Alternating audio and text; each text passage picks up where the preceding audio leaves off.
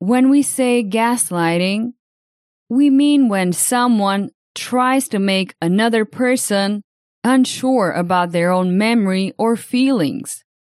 Hi, everyone! Thanks for joining me for another episode.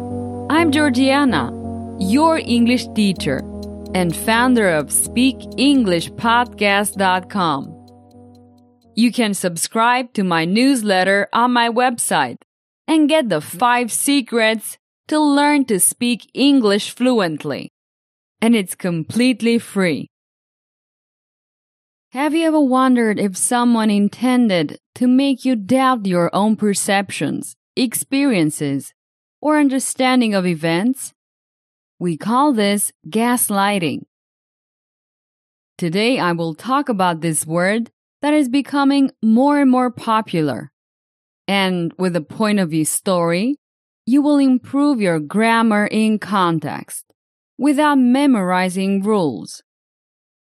Before you start listening, go quickly to my website and get the transcript for free. Visit speakenglishpodcast.com slash podcast. So, where does gaslighting come from?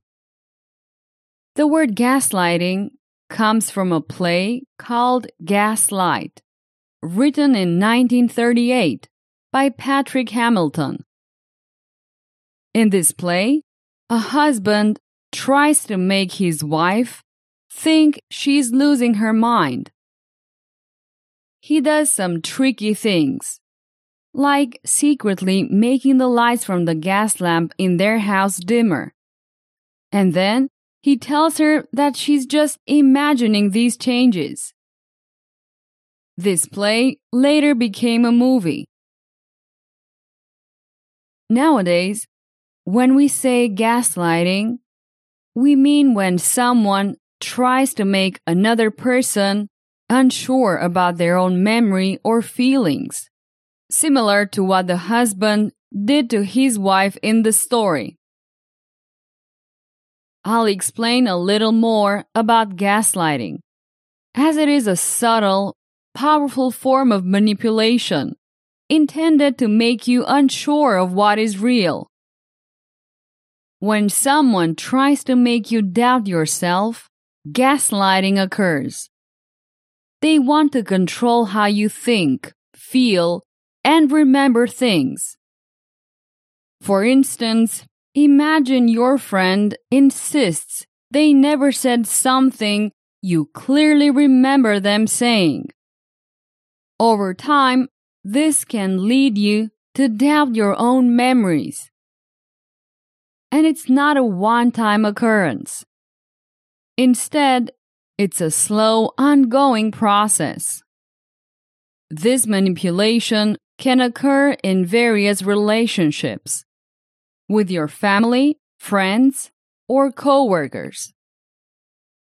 The individual using gaslighting intends to make you unsure about what is true and have you rely on their version of events.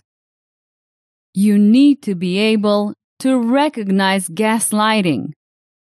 Look out for signs like someone denying they said something. They might also blame you or minimize your feelings. It's like they're trying to change your story to make you see the world differently. If you suspect gaslighting, it's essential to seek support. You can talk to someone you trust, like a good friend, or family member, or counselor. Sharing what you're going through can give you a better idea of the situation and help you feel more confident again.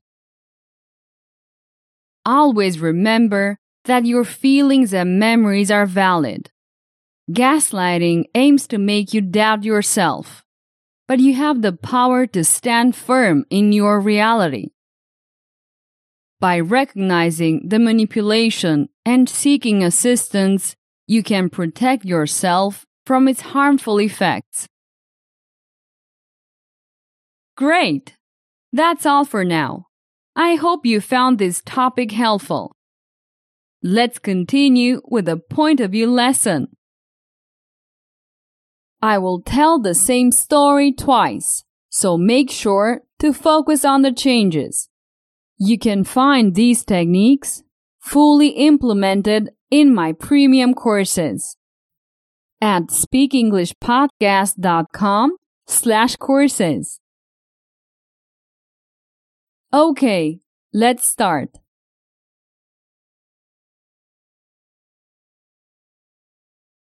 In a small town, there was a woman named Clara. She was married to a man named Henry. They lived in a beautiful old house. The house was a gift from Henry's family.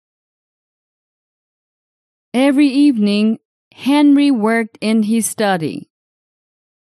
Clara liked to read in the living room. But lately, Clara saw something strange. The gaslight in the room got dimmer at night. She told Henry about this. He said, You're just imagining things. The light is fine. One day, Clara found a secret letter in a book. The letter was from Henry but it was for another woman. Clara was sad and confused. She talked to Henry about it.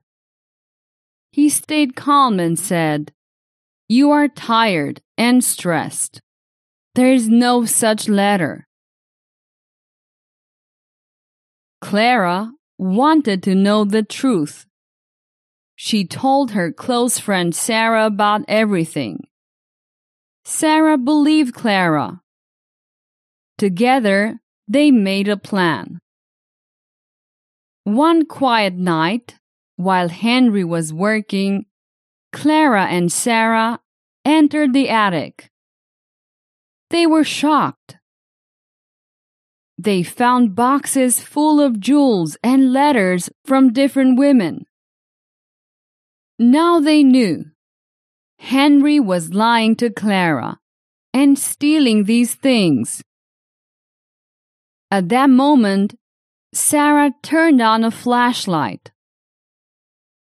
Clara saw the gaslight in the living room get brighter. They understood that Henry was changing the gaslight from the attic. He wanted Clara to doubt what she saw and felt. The following day, Clara and Sarah went to the police. They showed the police the jewels and letters. The police arrested Henry. With Henry gone, Clara felt safe and free. She decided to start a new life. She sold the old house and used the money to open a lovely bookstore in town. Now, in a room with bright and warm light every day, Clara felt strong and truly happy. In the end, she was very thankful for her friend Sarah's help and her new beginning. Imagine now the same story in the present. Hi, I'm Clara. And my husband's name is Henry. We live in a beautiful old house, a gift from Henry's family. Every evening, Henry works in his study, while I like to read in the living room. But lately, I've been noticing something strange. The gaslight in the room seems to get dimmer at night. I tell Henry about this, and he responds, You are just imagining things. The light is fine. One day, I find a secret letter in a book. The letter is from Henry, but it's for another woman. I feel sad and confused. I talk to Henry about it. He stays calm and says, You are tired and stressed. There is no such letter. I want to know the truth. I confide in my close friend Sarah about everything. Sarah believes me. Together, we make a plan. One quiet night, while Henry's working, Sarah and I enter the attic. We are shocked. We find boxes full of jewels and letters from different women. Now we know Henry has been lying to me and stealing these things. At that moment, Sarah turns on a flashlight. I see the gaslight in the living room get brighter. We realize that Henry has been changing the gaslight from the attic. He wants me to doubt what I see and feel. The following day, Sarah and I go to the police. We show them the jewels and letters. The police arrest Henry. With Henry gone, I feel safe and free. I decide to start a new life.